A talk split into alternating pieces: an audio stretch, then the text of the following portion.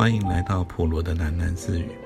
不论你在何处听到这个节目，都可以到 First Story 这个平台上面找到我的频道，并留言回馈。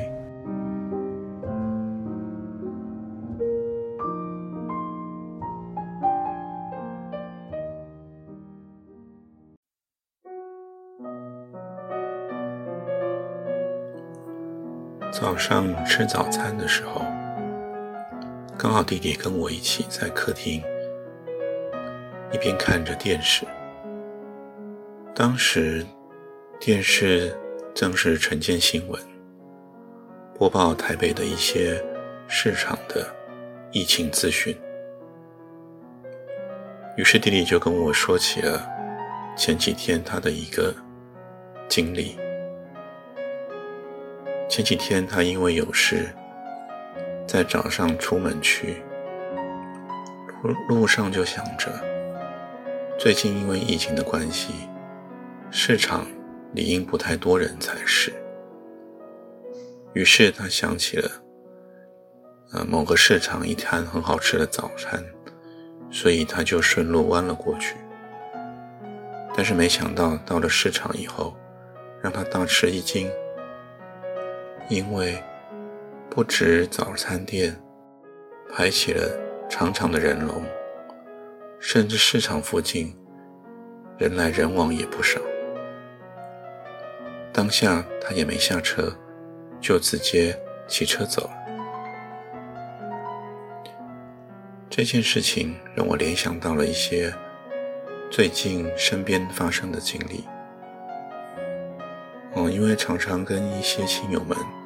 聊天的时候，他们总是会说：“最近的疫情实在太严重了，仿佛一出门就是世界末日。”甚至有时候还抱怨，或者甚至责骂起政府，不应该让疫情的破口演变成这个样子。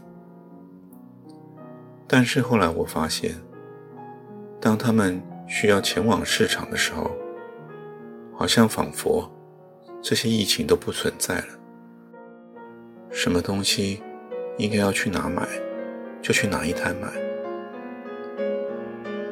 也不忌讳市场里面人来人往的。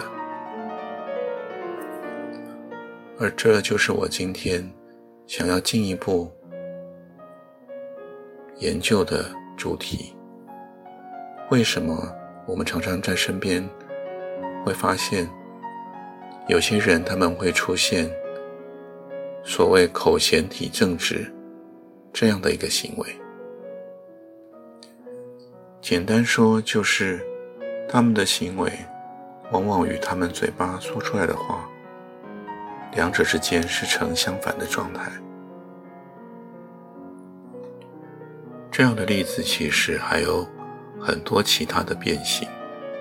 表现方式，譬如说，可能对方会跟你说：“嗯，你现在好像有点太胖了，所以你不应该吃什么什么什么东西。”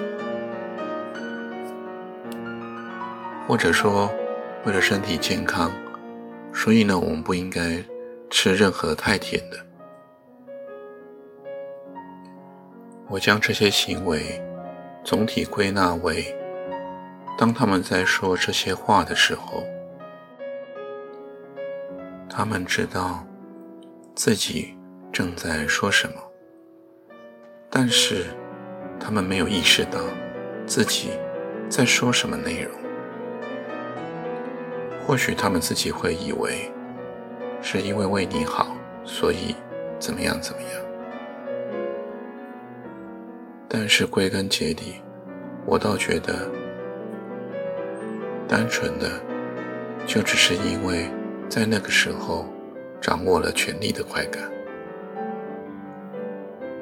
那样的说辞，可以在那个瞬间满足于展现权力的欲望。所以，说什么其实并不是重点，重点是在那个时机点有这么一个。可以满足自己欲望的机会，所以或许讲完五分钟、十分钟之后，他们根本印象中也不记得刚刚说了什么。我将它归类为无意识的作为。这样子的行为，其实它也展现在很多其他的方面。我发现最常见到的一种形式，表现形式就是。在我们赖的联络人里面，总是会有那么几个人，会在一整天不停的转传来自于别人的消息，甚至有时候我并没有做出任何回应，但是他们仍然会持续的传。如果我们用逻辑来检视这样的行为，其实蛮不合理的。因为这很像是我对着墙壁一直讲话，然后我其实不在意我讲话的对象是不是墙壁，我只要讲话就好。于是我又进一步的想要去探究分析这样的行为原因为何。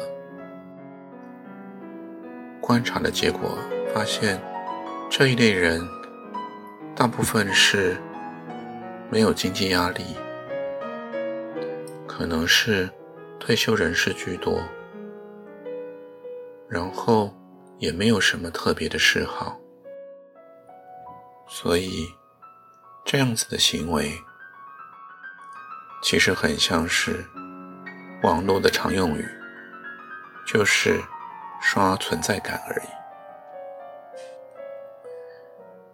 因为不知道自己想做什么，也好像没有什么事情需要做，所以就会把生活上的一些小事当成人生大事来对待，然后把这些事情当做是人生存在的意义，于是有了精神上的寄托。但是，这样的满足很容易获得，也很容易就消失。持续的时间，获得满足的程度非常低。所以，这样子的行为就会有一点像是吸毒一般，沉迷于其中。渐渐的，这样子变成好像是一种反射动作，无意识的。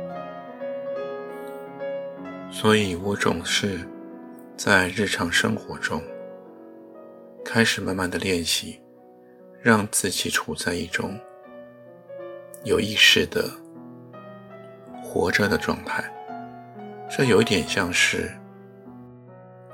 存在一个第三者，他是一个旁观者的角度。每当我在做任何事情的时候，我必须明白他的动机，以及我想要得到的结果是什么。这样子的注意力可以扩张到我在看网页、看 YouTube 的时候，即便是随意的看看，我也必须是自己很清楚的知道，我现在是处在一种无目的的。浏览之中，因为自己经历了过去好一阵子的这种在社交媒体上面无意识的浏览，现在想想，总觉得蛮恐怖的。除了时间的流逝之外，行为的结果往往还会附带一些。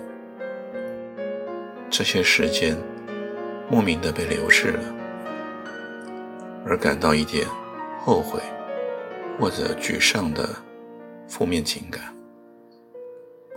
但是有意识的作为不一定会成就什么很明显的结果，但是至少我很明白，在这段时间被花费了以后。我会有完成事情的成就感，即便是一点点也很好。有意识的清醒着，可以让我们去注意到我们周边的人们，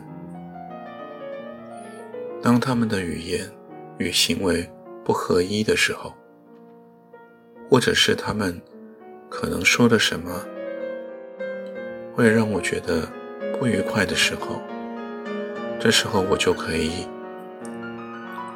去分析这个背后的原因。而且很有可能，